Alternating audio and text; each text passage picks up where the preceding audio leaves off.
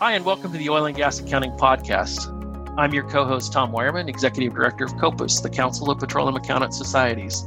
I'm here with my co host, Phil Sherwood, owner and founder of Sherware, that provides software for oil and gas operators and accountants. If you're a CPA, an accountant, a bookkeeper, an office manager, or if you're an oil and gas operator doing your own accounting, this podcast is for you. We're here talking with the experts in their respective accounting areas to keep you up to speed on the latest accounting news, rules, and data. There is so much happening in the world today, especially in oil and gas, that affects the accounting function of a business. Our job on this podcast is to keep you up to date and help you see more, know more, and do more as an accounting professional in our field. Let's get started. Welcome to the Oil and Gas Accounting Podcast. We have a a special guest with us today, Brent Watson. He's going to discuss with us how being attentive to sales and use tax issues could be a big benefit to operators, not only in this downturn, but also when the industry recovers. Brent's a principal at Salta PLLC, which he founded in 2017 after leaving Grant Thornton. Brent has 31 years of practice in sales tax, property tax, and tax incentive programs. Brent is specialized in working with clients to improve compliance through educating personnel and establishing or improving sales tax processes. Brent has an established rapport with taxing authorities to effectively resolve tax issues on behalf of clients, especially in the states of Arkansas, Oklahoma, and Texas. Brent's a frequent speaker and an author of articles for various publications. Welcome to the Oil and Gas Accounting Podcast, Brent. We're glad to have you on here. We're pleased to be a part. Okay. Well, let's start off with first what might be the obvious question. Sales taxes seem to be one of those hidden taxes that where everybody just takes for granted. Why should an oil and gas well operator care about sales and use tax? Well, that's a great question, Phil. When one considers that the average sales tax rate, unless you happen to be fortunate and be in Montana, which doesn't have sales tax, is average rate six to nine percent. When you multiply that by the the cost of building a facility, one can easily see that that adds up to a ton of money. There are two other factors that combine to create the possibility of overpayments, which, of course, what we're focusing on is saving those overpayments. And those two factors are, first of all, vendors will charge tax by default just to be defensive because if a vendor does not charge tax and they're audited and they should have charged tax, it all of a sudden becomes their problem.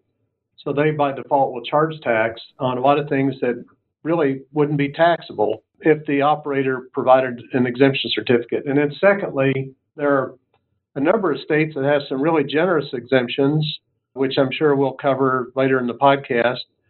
Uh, some of those exemptions are broad and pretty easy to deal with, but some states, like Texas and Kansas in particular, are very complicated. And if an operator doesn't have a tax staff it's almost impossible for them to keep up with the exemptions and claim the all of the exemptions that they're entitled to. Yeah, I think every every state, uh, at least what I found in writing software for accounting that operators in all states use, there are so many different nuances to how they do sales tax, and so I can imagine vendors just throw up their hands and say we're charging sales tax because it's hard for even operators to get their head around the statutes for sales and use tax, isn't it? That's true, Phil. And, and I can add a little bit more color to the last question in that, as I said, vendors will charge tax by default. And an example of, of an exempt transaction might be in many states, equipment like a separator would be exempt. But and, and so would cer- certain services in completing the well like a wireline service. However, unless the operator provides an exemption certificate, the vendor is going to charge tax. And as you know, the cost of separators are pretty significant, and, and wireline services can be as well. So when when you look at drilling the one well or multiple wells, this can really add up to a lot of money quickly. And then so, smaller service providers, or pardon me, smaller well service companies they're not equipped to deal with this themselves, and neither are the operators. So typically, this generates lots of tax overpayments. And then, even in operating wells, there are other exemptions that apply to like LOE. Like, for example, many states exempt electricity used at the wells, but the electric company is going to charge the tax unless the uh, operator provides them with an exemption certificate. Same thing with certain chemicals that are used. So you can see that this could be a significant opportunity for overpayments to, to occur. And I think it's complicated a little bit too by some of the recent sales tax cases that have been tried in, in the court system. I think everybody by default just says, well, it's too difficult to try to navigate this and I'm going to have to pay the tax if I don't charge it. So it's just just easier to apply a, a default or a, a, blanket statement to this and just say everything's taxable. That's true. And and as you know, as as all operators know, uh, the oil and gas industry, it's it's hot when it's hot and it's not when it's not. And when it's hot and there are a lot of wells being drilled, everybody is stretched to the max just trying to get get the wells completed and getting the bills paid. And typically those invoices are processed and paid and nobody pays any attention to the seven or eight percent that's added to the bottom of the invoice. On average, Brent, how how much do you think can be saved on a well completion, for example, when paying attention to sales tax? Do you have some specific examples that you can share with us? Sure. It as everything in state tax goes, it varies by state and opportunities are, are very widely varied for oil and gas operators.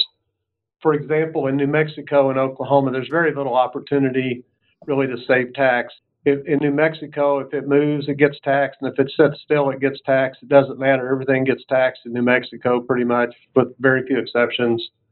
And in Oklahoma, services are not taxed, and all tangible personal property is taxed for well operations. Now, gas plants, there's some exceptions, but so there's little opportunities in those states. And in contrast, you have some of the states back east, uh, West Virginia, New York, and Pennsylvania have tremendous exemptions, believe it or not, for oil and gas operators, and and pretty much is a blanket exemption if you if you do the right thing. And however, West Virginia, you have to have a direct pay permit. So we'll, we'll talk about West Virginia more later. But then you have the the in between states. Kansas and Texas are the two prime examples that have quite a few exemptions, but it's it's very complicated. In those states, it's just not easy to deal with. But let me give you one example, one case study, you might say. A small operator hired a consulting firm to to manage their sales tax before they got started, and they all they did was drill and complete three wells in Texas. They were deep horizontal wells, and the consultant actually managed the sales tax on all the purchases. They got a direct pay permit in Texas which saved a lot on the local tax. And then they exempted things like separators, wireline services, dehydrators, and uh, uh, other things like that that fell in the exemptions in Texas. And for those three wells, they saved in excess of $275,000. And with the fees they paid the consultant, they netted 245,000, which is about is a little over $80,000 per well. So it kind of gives you an idea of the potential savings. Wow, those savings are huge. Certainly well worth your time to to pay attention to that. I mean, eighty thousand dollars a well, that's that's quite a bit. Yeah. And you know, of course right now hardly anybody is drilling, but when folks were drilling, you know, one rig at a time or two rigs at a time all all around the year, you know, if you drilled 20 wells, you know, you multiply 20 by eighty thousand, you you know you saved a million six, or you know it's easy to do the math, but sure adds up fast when you're drilling wells. yeah, I bet it does. And probably now that they're not drilling wells, is this a great opportunity for them to go back? Maybe how far back can you go to recoup the sales and use taxes that you may have paid, you know, while you were drilling? Well, it varies by state again, but Texas, of course, is the sweet spot where a lot of folks have been drilling uh, still, and or they were drilling a lot in 2017 and 18 after the first crash and before the second one. You can go back four years in Texas. Now, most states are three years. Louisiana is three years plus the current year, and Oklahoma is the is the oddball. It's only a two-year look back. So if you you know someone completed a lot of wells in let's say 2018, you know right now cash is king so, you know, we can look back at, all the way back to, at this point in Texas, you can go all the way back to July of 16, and any tax that was overpaid, you can file a refund claim and recover that. Uh, that might be well worth the while to, especially in these tight times, to put that as a project, you know, to recoup some of those costs. Because back in 2016, we weren't really terribly concerned about it. We didn't necessarily have time to be concerned about it. And certainly it would be worth that, that opportunity today. That's true. Everyone's looking for the cash under the sofa cushion right now. And so, you know, if you can recover a million dollars, you know, that might help you retain a few employees or keep Correct. the lights on. Absolutely. Yeah, for sure. It'd be your own stimulus payment to keep things going. So we've talked about sales tax savings on well completion costs, but is that the only time during the life of a well to save on sales tax? What times provide the greatest opportunity to save on sales and use taxes? Well, that's a great question, Phil. There are uh, savings opportunities certainly during drilling completion, and but to a lesser degree, and again, depending on which state we're talking about, those opportunities exist on LOE costs as well. For example, Texas exempts oil soluble chemicals.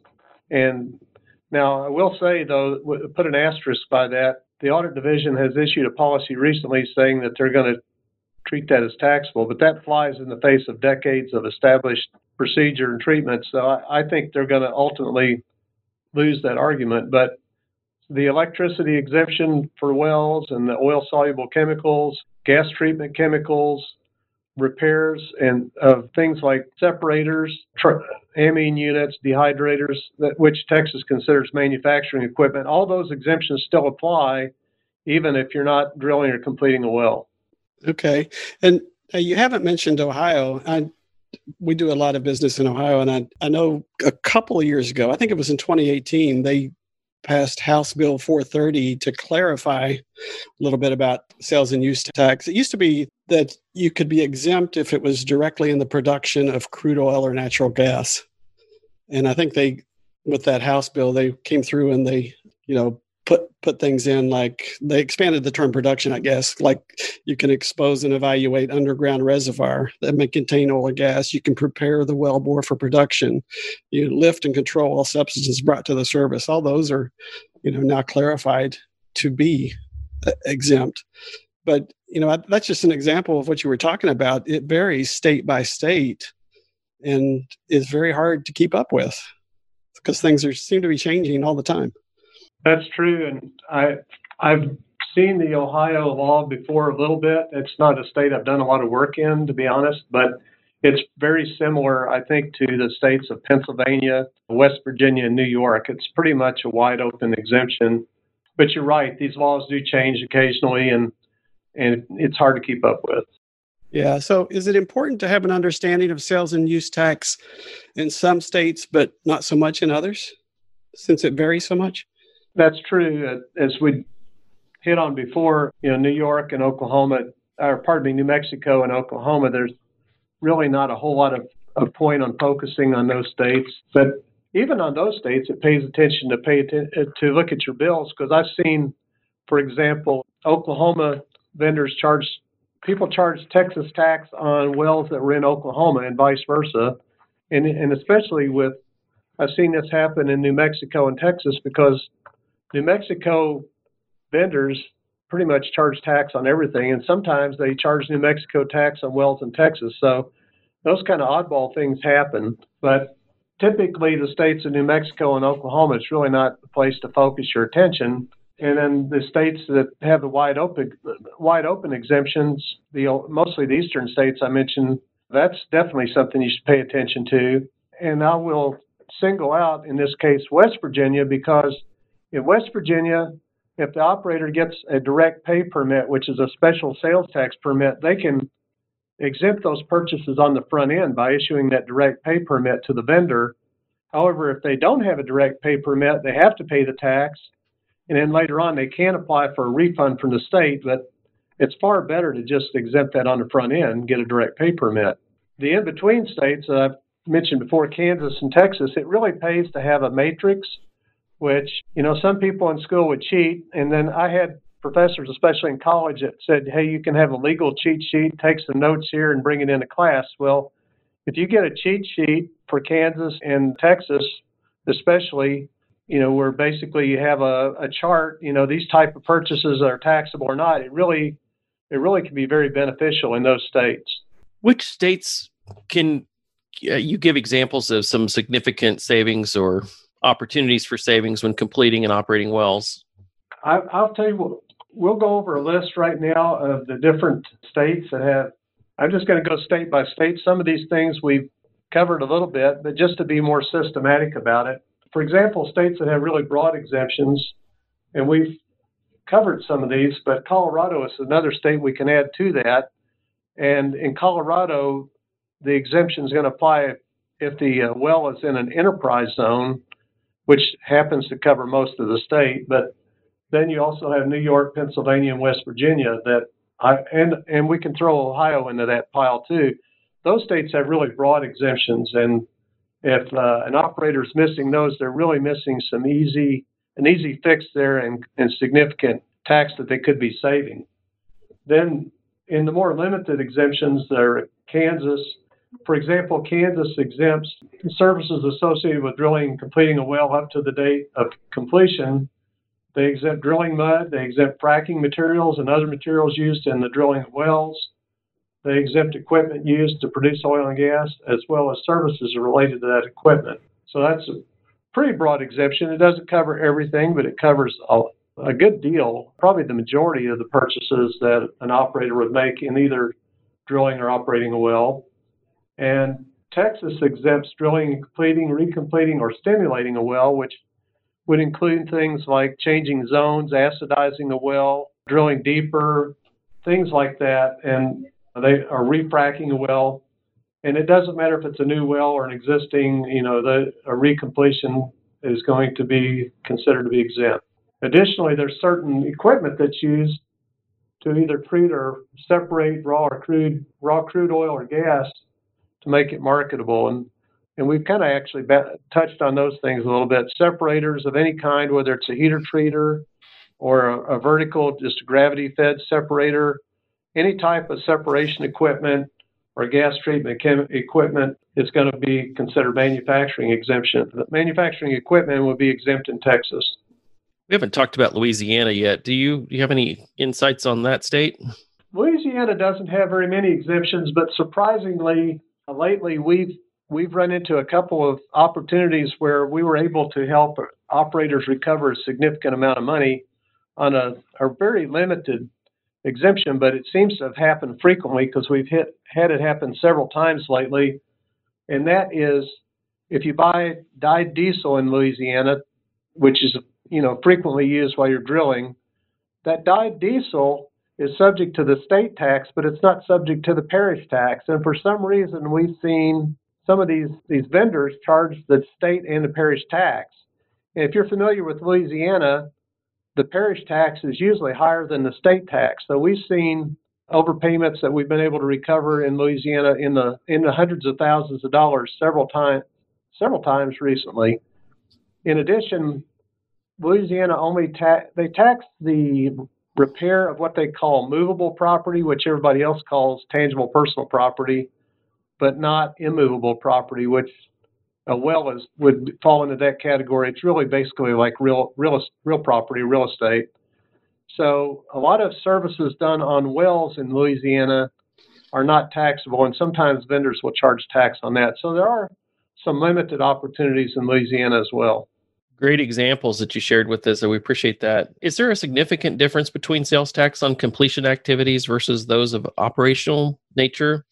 Obviously completion costs are significantly higher than monthly operating costs but can you can you give us some insight on that the the exemptions are much broader in some states for the drilling completion as compared to the LOE cost. I haven't even mentioned Arkansas, but Arkansas is one of those states where, for example, if you buy a separator, that's exempt. If you if you're buying tubulars and you're drilling a well, that's exempt. But later on, if you come back and and you repair a separator, or you repair the the tubing, you know, do a rod and tubing repair or some type of casing repair, Arkansas would treat that as taxable or, or some type of workover. However, if you drill the well deeper in Arkansas, that's exempt. So those exemptions apply on the drilling and completion side, but the LOE side is there's a lot fewer opportunities in some states like Arkansas or, or even Texas and Kansas.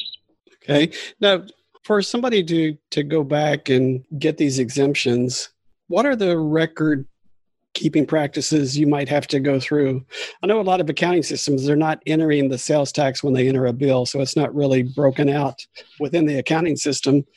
Do you have to go back and and look at the actual paper invoices? How does what what do you have to do to to be able to do this? Well, typically, more and more operators have moved to uh, systems where the documents Uh, the AP documents are stored online. And but and you are correct though most systems don't capture the sales tax. So what would ha- have to happen is somebody would have to review those purchases, and you, usually you can get a report out of OGsys or or whatever system is used, Open Invoice or whatever, and you can download a report, and then you have to look at those invoices and actually capture that tax and build a spreadsheet and, and follow the procedures in whatever particular state and either ask the vendor for the tax, which is more difficult usually, or or apply to the state for a refund. It can take a considerable amount of effort to do that. Well, you really have to have your headlights on on some of these things, don't you? It just a little effort, paying attention, just the subtleties and things could could really make a difference. For filing a, a refund claim, it can take a significant amount of time. Some states are pretty fast at processing a refund claim. For example, Arkansas seems to be very fast, whereas Oklahoma can take as long as 18 months to refund money that's been applied for, which is uh, obviously ridiculous. But in Texas may take anywhere from three months to a year. These processes can take a while because the consultant may may need two months, four months, or six months, depending on the size and complexity of the the project to complete that process and, and file with the state, and then the state's going to take the additional time to process that refund claim and review it.